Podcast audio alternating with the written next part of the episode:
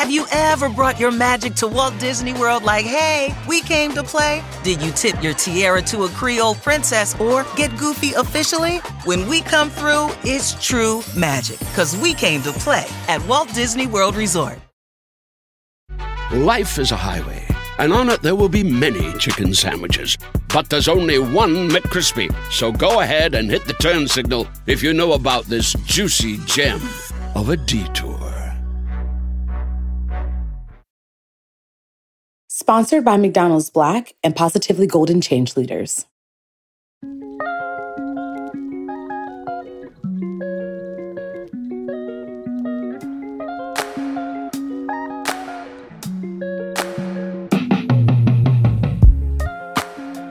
Hey, y'all, and welcome to Trials to Triumphs. I'm Ashley Blaine Featherston Jenkins, but you can call me ABFJ.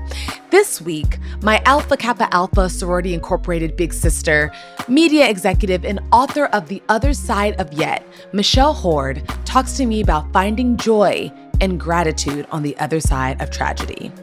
Michelle's world flipped upside down after losing her beloved seven year old daughter at the hands of her ex husband. Life can throw such devastating blows our way, many of which we have little to no control over. But it's not our experiences that define us, it's what we choose to do next. The life I knew had burned to the ground, and I could have walked into the flames, or I could have decided I'm going to keep walking. I'm not going to stop in the middle of the fire. I'm going to keep walking until I get to the other side. I don't know what's there. I don't know what it'll cost but I think I'm supposed to keep walking.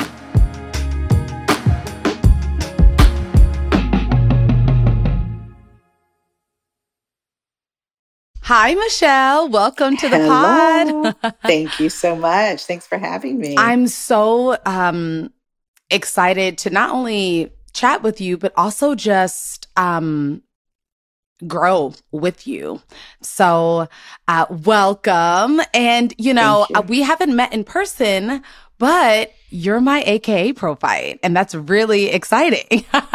I mean, by like to the eighth power, if I'm going to tell on my age, but yes, absolutely. So you're my big sister. So yes. I'm grateful that we have that to share um, during this conversation too. Um, so we're both Howard University alums.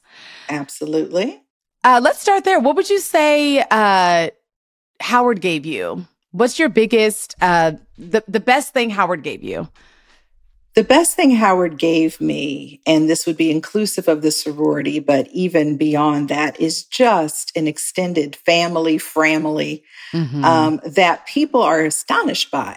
You know, people that don't have that Howard experience, that HBCU experience, where no, no, no. Going to homecoming isn't, you know, a fundraiser each year. Like people 20 years older and 20 years younger than me are all going to be up on this yard and it means the same to all of them. So just the connectivity with each other. Uh, that you know, even if you don't know someone, when you hear they're from Howard, there's just a, oh, okay, yes. Um, so the, it, it has provided in times of celebration and in times of pain and tribulation um, just incredible, incredible community. Community. That's the biggest takeaway for me too from Howard is just lifelong community and lifelong support. Everywhere you go, mm-hmm. there's going to be somebody that's a Howard alum and that's going to say, What you need, I got you, and vice versa. So I'm so absolutely grateful for that. Um, before we dive in, dive in, I'm going to start with some icebreaker questions. Are you down? Okay. Okay you, like me, are really big on keeping a gratitude box. I mm-hmm. keep a mm-hmm. gratitude jar. Um, I have been doing it for many, many, many, many years. I like to, it's clear because I, mm. I, like to see things accumulating. Um, so I want to ask you, what's something recently that you put inside of your gratitude box? Have you ever brought your magic to Walt Disney World like, hey, we came to play? Did you tip your tiara to a Creole princess or get goofy officially? Step up like a boss and save the day? Or see what life's like under the tree of life? Did you? If you could. Would you? When we come through, it's true magic. Cause we came to play. Bring the magic at Walt Disney World Resort. Life is a highway and on it there will be many chicken sandwiches. But there's only one McCrispy. So go ahead and hit the turn signal if you know about this juicy gem of a detour. Clear blue sky. Like mm. just piercing blue, no clouds. We've had all these crazy storms. But, you know, it's like being healthy. We take it for granted until it's not there. So, after several very stormy days, just like an artist, painter, creator, blue sky. Mm. It's it's funny you said blue sky because I recently was in Santa Fe visiting one of my closest, dearest friends, and the clouds were just gorgeous. I just found mm. myself like staring at the clouds, all the different shapes, how clear they were. They just, I wanted to just bounce in them. It was, it was really, you know, I, I, it, I always, I'm, I'm really trying to take moments for myself now in my life to, uh, really soak in things like a clear blue sky, a beautiful cumulus cloud, uh, rain that just is really loud. You know, all of these things mm-hmm. that I mm-hmm. think you can spend your life just acting like they're just happenstance and it's the seasons mm-hmm. and it's mm-hmm. the elements and it just happens. But it's not until you really notice how, a, a sky that's super clear and blue and beautiful that you realize the sky isn't always like that. And I think right. in a lot of ways, it can be a metaphor for life. If you just take a second, you can be uh, surprised by how clear things seem are and feel. So I well, I love that you said that. I I think gratitude as a practice is like other muscles, right? You build them up over time, um, and they can atrophy. Um, mm. So even if it's you know, as we say in the Baptist Church, thank you, Lord, for waking me up this morning, right? Yes. Just um, reminding yourself that in every hour, even the darkest hours, there is still something to be grateful for. Whew. It's um gratitude I think is the most important daily practice. It it it's and it's the one that I think is the most sustaining. Um the ability to find joy in the midst of pain, in the midst mm-hmm. of sorrow and I think um a lot of us struggle in life to figure out how to make space for joy when you mm-hmm. when you're at the bottom. And again, we'll we'll talk about that in a little bit. But uh, before, I want to talk about Detroit. So you're from Detroit. When you think about Detroit, what are the thoughts that come to mind, and and what what's the most special thing for you about home? um, I think the most special thing is just the you know, every city now says this strong, that strong, this strong. Detroit strong, Detroit versus everybody. Mm. Just the the perseverance uh, of this city and the city's people. Everything from my childhood of, of watching, you know, the ability for especially people of color to make a really nice middle class lifestyle for themselves, buy houses, because they were on the front lines, not because they went to college, not because they had $100,000 mm-hmm. worth of debt. Um, and just how that's changed over the years. And yet that spirit, that love, that sense of community, um, looking out for each other. Uh, so I've spent the majority of my adult life on the East Coast, and we moved to the East Coast as I was finishing high school. And I still have moments now where I'm like, wait a minute, where are you from? Uh, because there's something about that, like Detroit, you know, Michigan, Midwest, you know, Chi Town, I'd give the same love. Mm-hmm. You know, just openness where the first thing folks don't ask is, what do you do?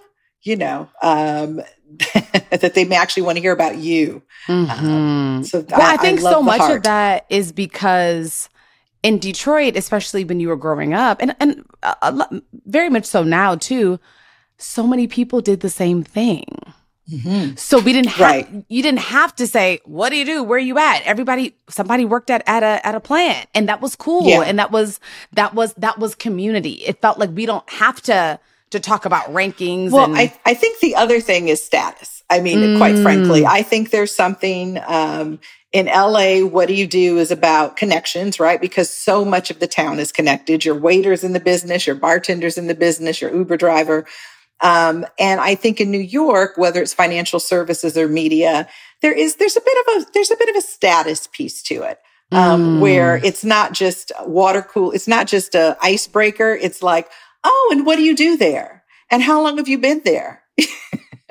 that um, where people like to rank a bit, whether they realize yeah. that's what they're doing or not. And it's tough because you're always feeling like, how do I measure up? And especially when it changes, your rankings can change, especially when you're an artist. There's times when mm-hmm. you're an mm-hmm. artist that's making a whole lot of money or a bartender that's making a whole lot of money. There's there's times when that restaurant closes and you're out of work or when that show ends and you're trying to find work again.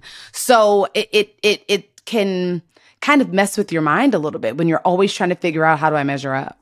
Yes, and I think the key to all of that and it's not easy is self-worth being internal.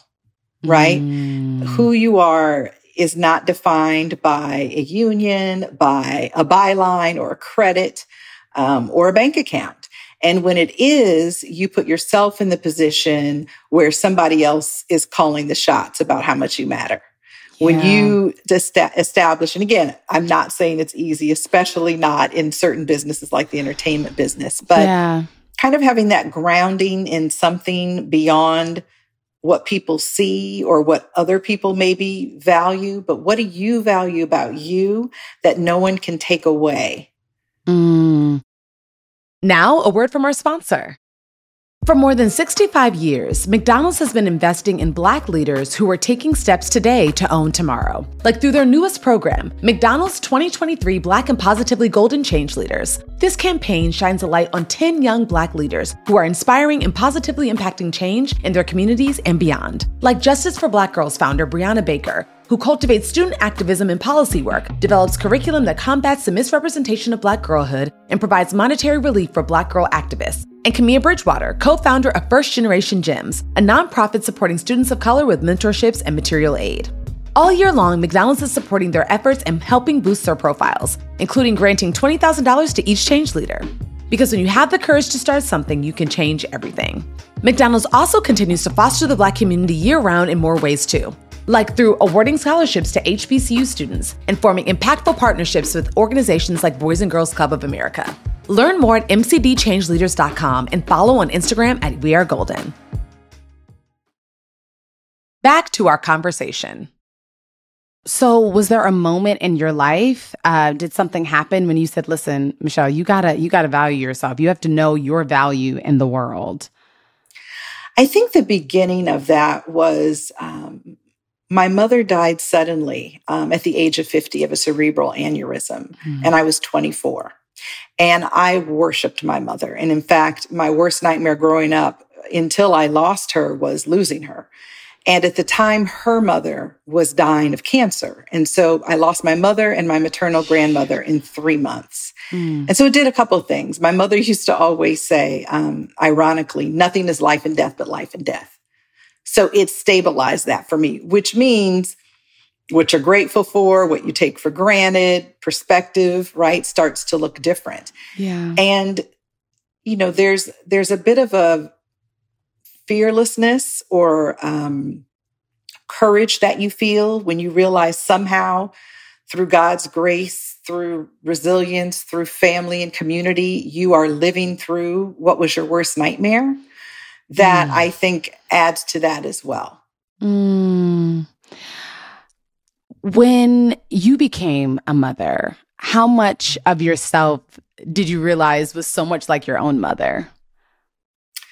A frightening amount. Um, and I'll tell you, in some ways, it didn't take that long. I always was mentor and big sister to people yeah. at work and in college.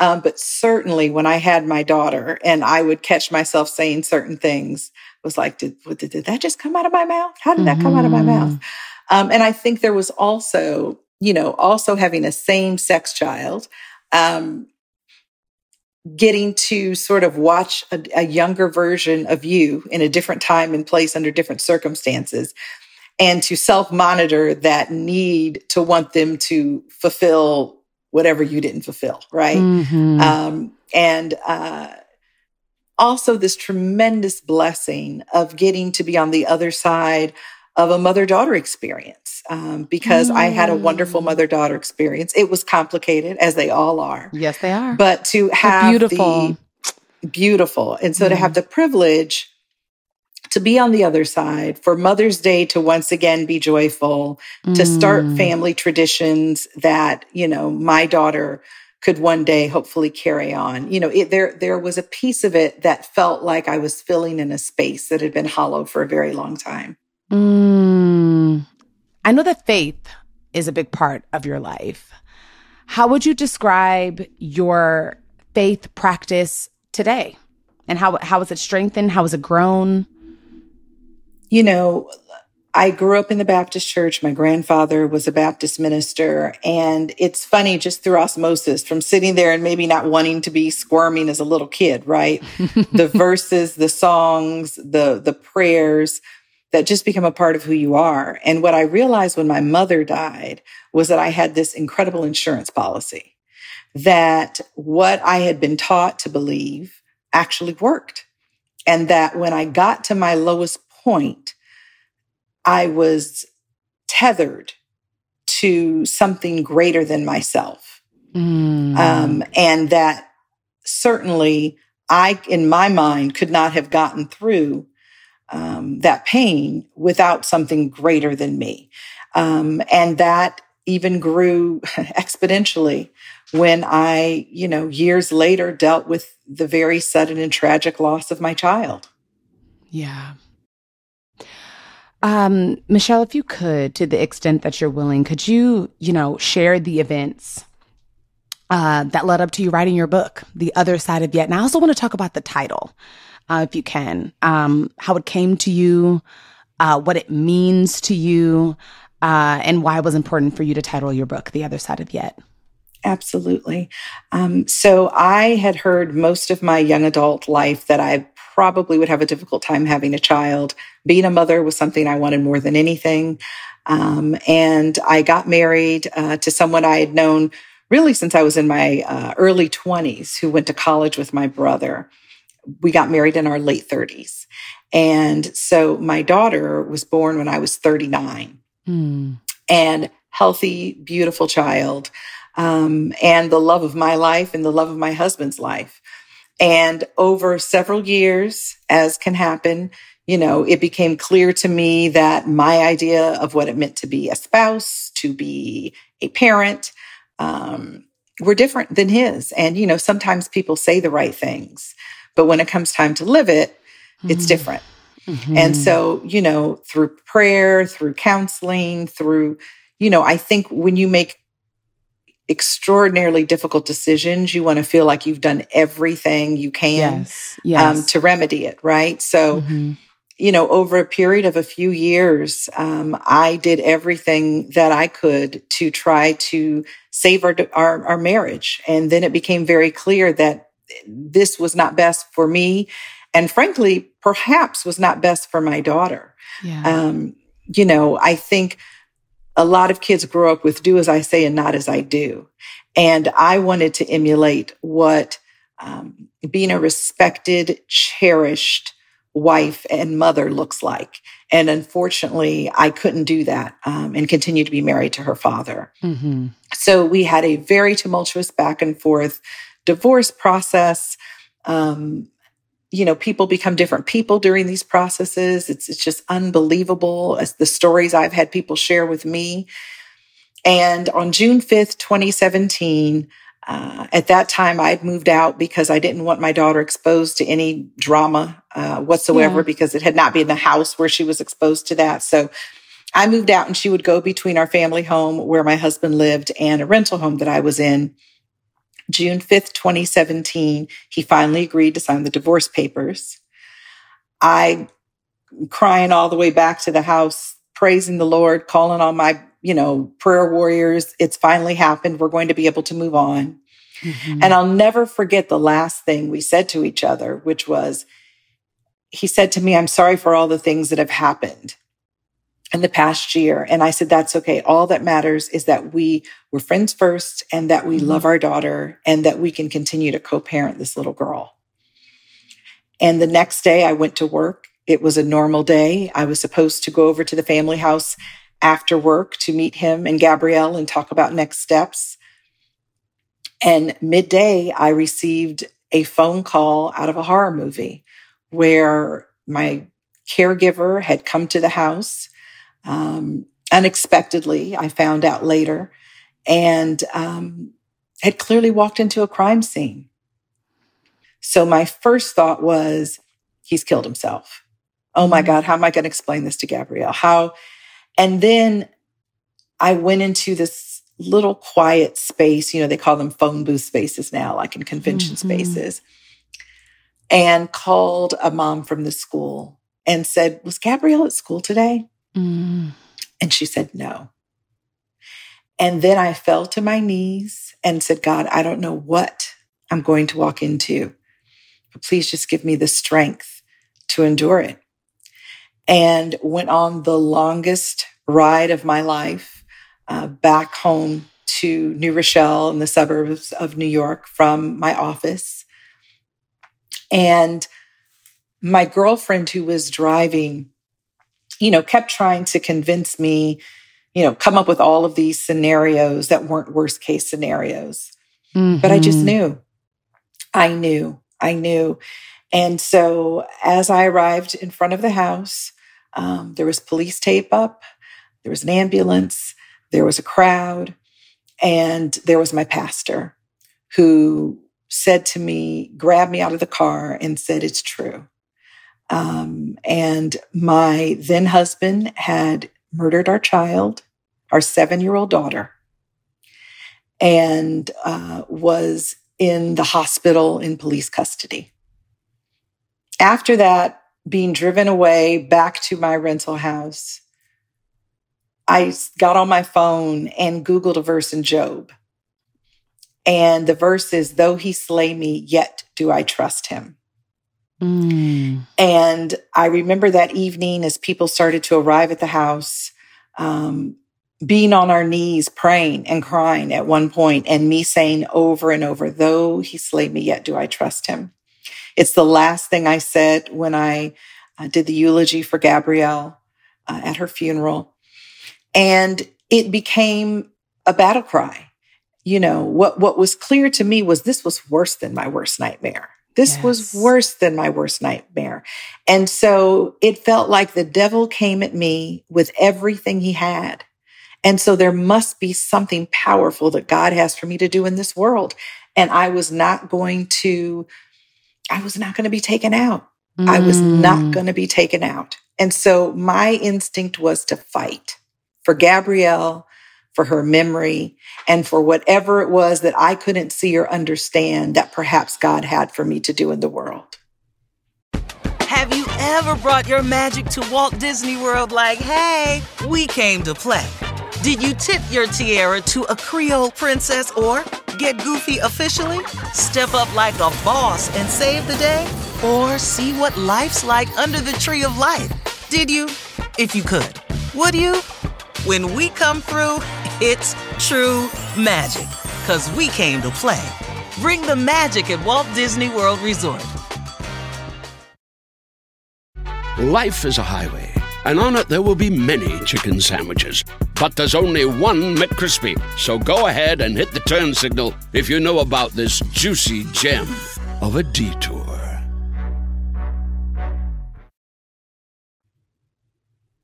What um how how does Gabrielle come to you now? Does she come to you in dreams? Does she come to you in like random memories throughout the day? How do you feel her throughout your life? I feel her everywhere, but I can tell you from the day after I lost her, I started to see a cardinal, a red cardinal. And I had never really paid much attention to cardinals. And this cardinal would almost like follow me around, like would, would kind of hop around and sit at my feet while I was outside every morning. Mm-hmm. Um, and through the years, that has continued to be a sign. I have been deep in thought and worried about something, and a cardinal will just land in a tree in front of me. Wow. Um, you know, I'll hear a cardinal chirping in the background if I'm having a breakthrough with my therapist on a phone call. So that has definitely been there. And I think that, you know, if you are open, there's so much we don't understand, right? If you are open to the universe, if you are open to nature, there are mm. so many ways God can send people, can send nature, can send all sorts of things to intercede and remind you yes. um, that those spirits are never gone. And so I'm open to those moments um, when they happen. Mm. What was your first step in your fight? So you you were dealing with grief and you're still dealing with grief, but I'm talking about in kind of like the the initial time, unfortunately, when um, you lost Gabrielle. What was the first step in I'm going to fight? This is not going to take me out too. And and what did that look like? Yeah, you'd asked me about the book title, yes. The Other Side of Yet. Yes. And it comes from two places. One is that verse in Job, though he slay me, yet do I trust him. And how do you get to the other side to the I will trust him again? Mm-hmm. Um, and the book is divided into before, yet, and after. Um, because we all, whether it's sickness or divorce, or, you know, we all have a moment in our life where we say, oh my God, my life is never going to look like I thought it would. And the choice in that moment is whether or not we're going to keep going. Are we mm. going to keep mm. trying? Are we going to keep walking? And once we pivot and say, yet I can still keep fighting, yet I, I want to have a life, yet I, I think there's something more for me to do in the world. That's when, you know, everything can open up. And so that is what the book is about. Um, and also the, the title is the part of it is just the irony of starting at America's Most Wanted, working on missing children stories, flying all over the country and being on one side of police tape throughout my career at different places. And then what it meant to be on the other side of that police tape, to be the mother, mm. to be on the other side, frankly, of being interviewed. Um, and what it can look like when you've experienced both sides of the coin and what that some of the wisdom and learning that I've had over the years working with mothers, working with people that have survived tornadoes, et cetera, right? All the things that people go through and how that resilience um, in human spirit comes through. Mm-hmm. And for me, the first step, the first building block was deciding I was going to survive. You yeah. know, the life I knew had burned to the ground and I could have walked into the flames. Or I could have decided I'm going to keep walking. I'm not going to stop in the middle of the fire. I'm going to keep mm. walking until I get to the other side. I don't know what's there. I don't know what it'll cost, but I, I'm, I think I'm supposed to keep walking. And so consciously making that decision. Consciously making the decision to just keep walking. I think that's the thing. That's faith. You know, that's, that's faith. Right. That's um, believing in what you cannot see. Mm-hmm. Um, you didn't know what was ahead, but I think what what I'm getting is that you had already faced your worst nightmare. Well, yes, I certainly losing my mother, and then at that moment losing my daughter. Yes. So you know, I my worst nightmares, right? Mm-hmm. And so if I was to survive those things, and was given the tools to keep going, then maybe it wasn't about me. Maybe it was about the holes in my body allowing God's light to come through for other people. Yes. And that's what I started to learn. I, I didn't plan to write a book. I've always been a writer. I've always enjoyed creative writing, but this is not a book anyone would ever choose to write. Of course. Um, but as I started walking on this grief journey and wrote poems and uh, journaled, I found that other people were helped. And I realized that perhaps in my walk, even though I was just walking, somebody else got the courage to start walking again too. Mm-hmm. And so I felt mm-hmm. like it was something I was supposed to share. Yes. What did or how how do you ex- how do you describe experiencing joy in the midst of sadness? And did you ever um feel the guilt for for doing that? I think sometimes a lot of people that are on their grief journey, which for some of us can be lifelong, they they feel guilty for feeling joy when they feel like I've heard a lot of people say, I just feel like I'm not supposed to experience any joy. I'm supposed to be mourning this or I'm supposed to be sad about that. So um what did that feel like for you? And or what does it feel like for you? And did did you feel the guilt associated with it? Absolutely. Yeah. Absolutely. It is definitely something at different you know inflection points in life where things happen where i absolutely have felt it. Um, because what it feels like is to you know to love to have joy to laugh is somehow betraying your pain Mm. And what I learned was that grief does not get smaller, your capacity gets bigger. And so yes. at times you shrink back down and it, it is your whole being. You know, something happens, it triggers, but that over time, you you're able to grow around it and that more than one thing can be true at the same time. Yes. I can be in love and get married again and find love, which I did, and be heartbroken that my circumstances, you know, created a situation where I met my husband, you know, my mm. second husband. Mm. Um, so, you know, it's, it's, it is so complex. Um, but we as humans are complex and giving ourselves permission to feel what we feel on the good days and the bad, in the good moments and the bad, is just so important. Um, I remember, I talk about it in the book, a couple of my line sisters being at my house and you know, my entire line was going to come to Gabrielle's service and mm-hmm. they were talking about on this chat and they didn't want me to know what they were chatting about, but you know, you know your people. I'm like, what's going on over there on the group chat? Yes. Well, folks want to know what to wear. Mm-hmm. And I've always been a bit snarky and sarcastic. And so I said, tell them I want everyone to wear red dresses and white pillbox hats.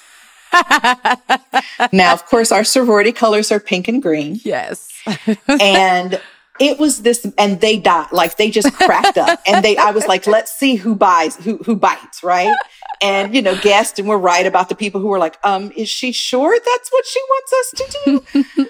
but, you know, it's like in the middle of all this horror, it's like, I'm still Michelle.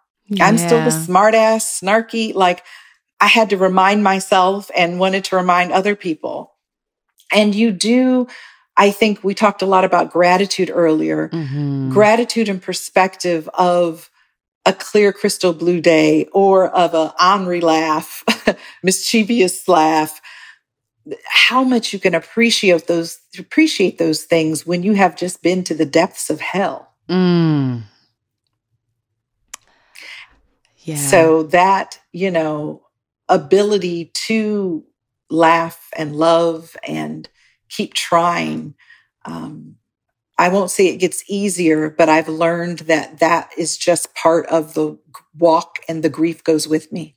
Mm, the grief goes with you. And it's okay.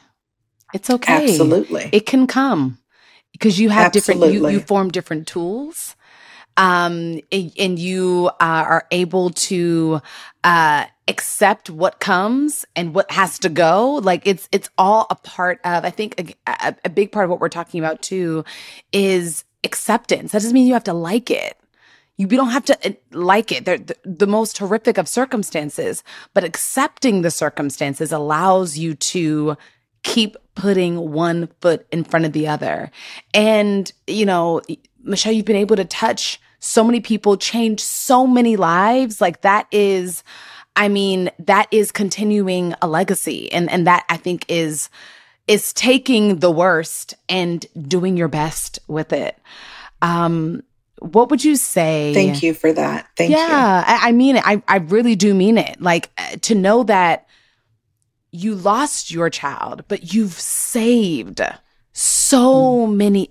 That is, that's that is, like I said, doing the best with what you got.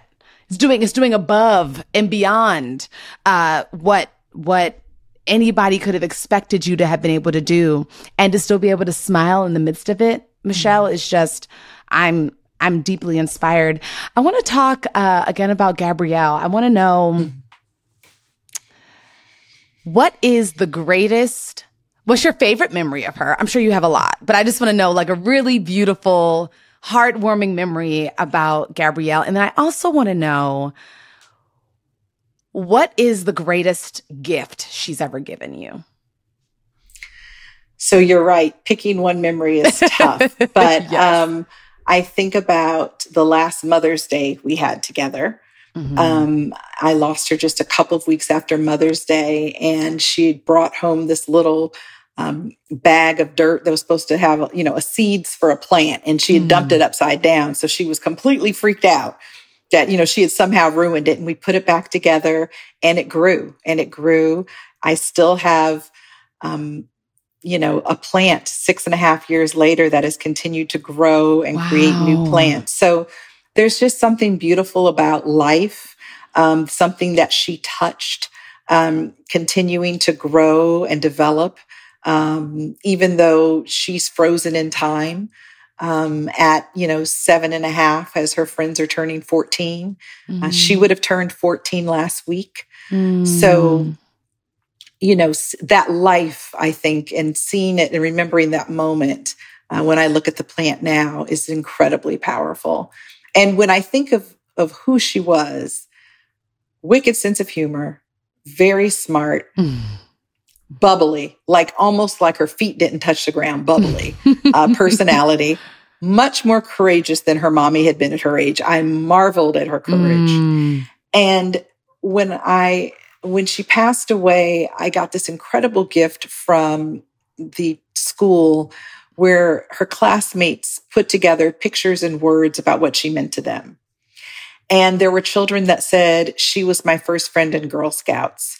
Um, Gabrielle was the one that always got someone off of the buddy bench if they needed someone to play with. Mm. And those aren't things a seven year old comes home from the second grade and tells you, right? Yeah. So to learn about the person your baby was becoming mm. um, and the kindness, um, you know, I think that for me was the greatest joy and gift as a mother to know yes. that she was a kind yes. child who sought out those who perhaps did not have the things that she had, whether yes. that's emotionally, you know, all the things, but that at seven, she was able to discern that.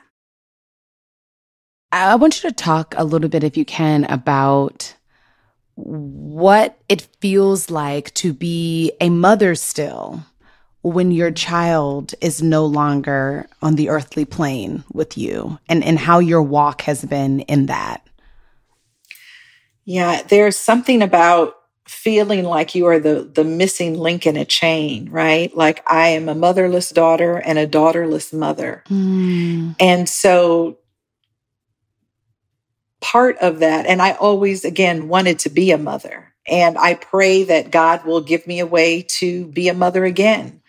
Um but really the mother's heart in me knew that Gabrielle was a brown child of privilege she had a mommy that went to college. She was going to have certain exposure, certain opportunities that a lot of brown little girls don't have.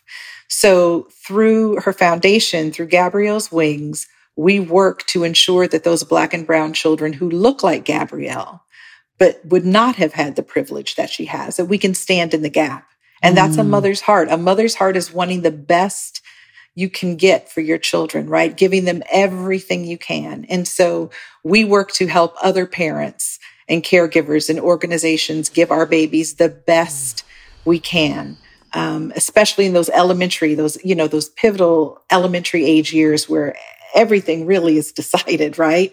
Kids get tracked by the time they're in the third or fourth grade. So we work to intervene early um, and that's from my mother's heart. It's from what I wanted for my baby and mm-hmm. now wanting that for other children. Yes. And that's a blessing. Like that again. Yes. You know, I, I just want to reiterate to any mothers who again are on the earthly plane without their daughter their, their children that you are still a mother you're always a mother um once a mother always a mother. And i just think that is and and there's the cool thing about being a, a mother is that you can do it in so many different ways. Like you said you can mm-hmm. mother children that aren't that aren't yours. You're you're mm-hmm. mothering through through your foundation. Like that is just i mean it's amazing how much your heart has still been able to grow in the midst of such tragedy and and, and sadness. Uh, michelle how did you learn to trust again after the greatest betrayal? How did you how did you learn to do that and have you been able to truly forgive? Girl, that's my answer. oh. um, uh, I you know god's god is amazing like i could have never imagined falling in love again i could have mm. never imagined mm. trusting again but what happened was i kept walking step by step you know as if the earth formed underneath each foot and worked on myself and god had someone prepared for me to meet me mm. um, and i met my husband he's bahamian uh, in the bahamas at a resort where I've had a timeshare my entire adult life where wow. I would bring Gabrielle all the time. It wow. was our happy place. What? And, you know, during the criminal trial, I went several times just to sort of breathe. And he, my now husband would watch this woman who stared out into the ocean and wonder what she was thinking. Mm-mm. No. And I was thinking about my daughter and I was thinking about my baby girl who I'd been on that beach with. And, fast forward, you know, a few years later, we get locked up during COVID together, which could be a whole nother show. um, and it worked. Um, it either did or didn't for people, right? Yes, like you it found did. out what was good during COVID. I got married in COVID, so I get it. I got well, married. See, listen, folks either were in or out because yes. of COVID. Yes. And we fell in love in this crazy time and got married on that same beach wow. um, in December of 2021. Wow, wow, wow. It, he's another part of your journey that was always waiting Absolutely. for you on the other side of yet.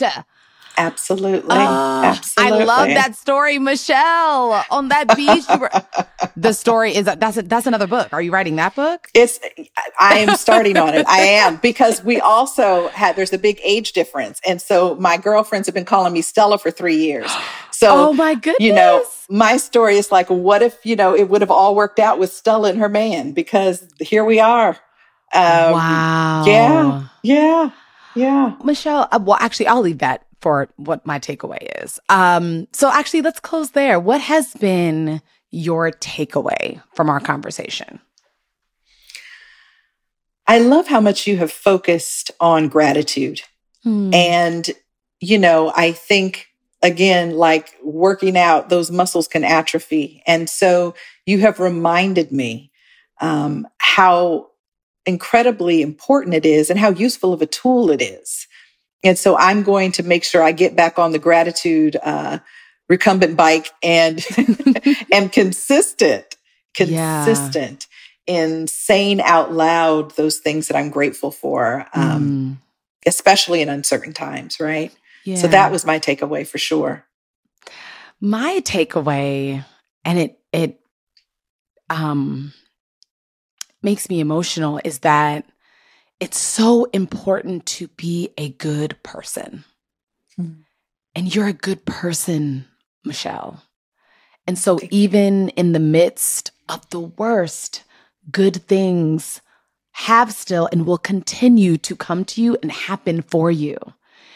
And to hear about your kind of most recent other side of yet is proof that if you are a good person, if you stay good in the midst of when things can harden you, when things can make you become the worst that was done to you, and you say no, I will not succumb to being slayed. You thought you slayed me, you did not.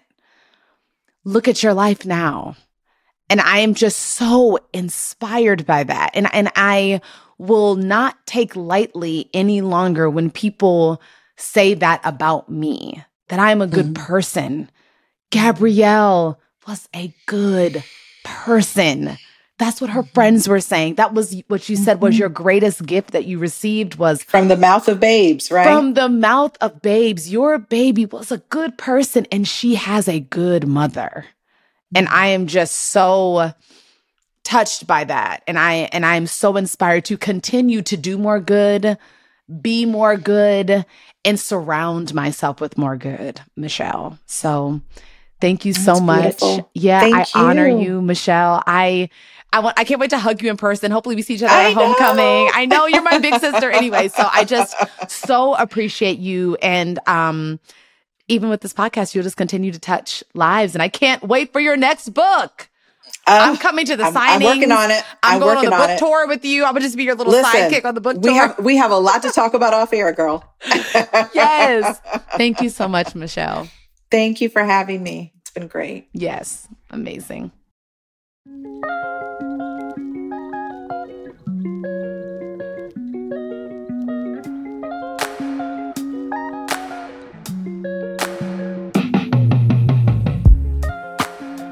Thank you for listening. This podcast is produced by LWC Studios for OWN. The show's executive producer is Juleyka Lantigua. Our managing producers are Fatima El Swiffy and Paulina Velasco. Shanice Tyndall is our lead producer. Associate producer is Mona Hassan. Jordan Thompson is our marketing coordinator. This episode was mixed by Trin Lightburn. Michelle Baker is our video editor. If you enjoyed listening to this episode, and we hope you did, please make sure to subscribe, leave a rating, and review wherever you listen to your podcast to ensure you hear the next one.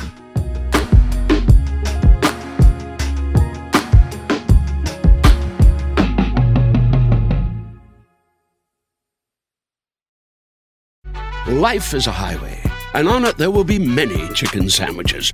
But there's only one McCrispy. So go ahead and hit the turn signal if you know about this juicy gem of a detour. When you need mealtime inspiration, it's worth shopping Kroger, where you'll find over 30,000 mouthwatering choices that excite your inner foodie. And no matter what tasty choice you make, you'll enjoy our everyday low prices, plus extra ways to save, like digital coupons worth over $600 each week. You can also save up to $1 off per gallon at the pump with fuel points. More savings and more inspiring flavors make shopping Kroger worth it every time. Kroger, fresh for everyone. Fuel restrictions apply.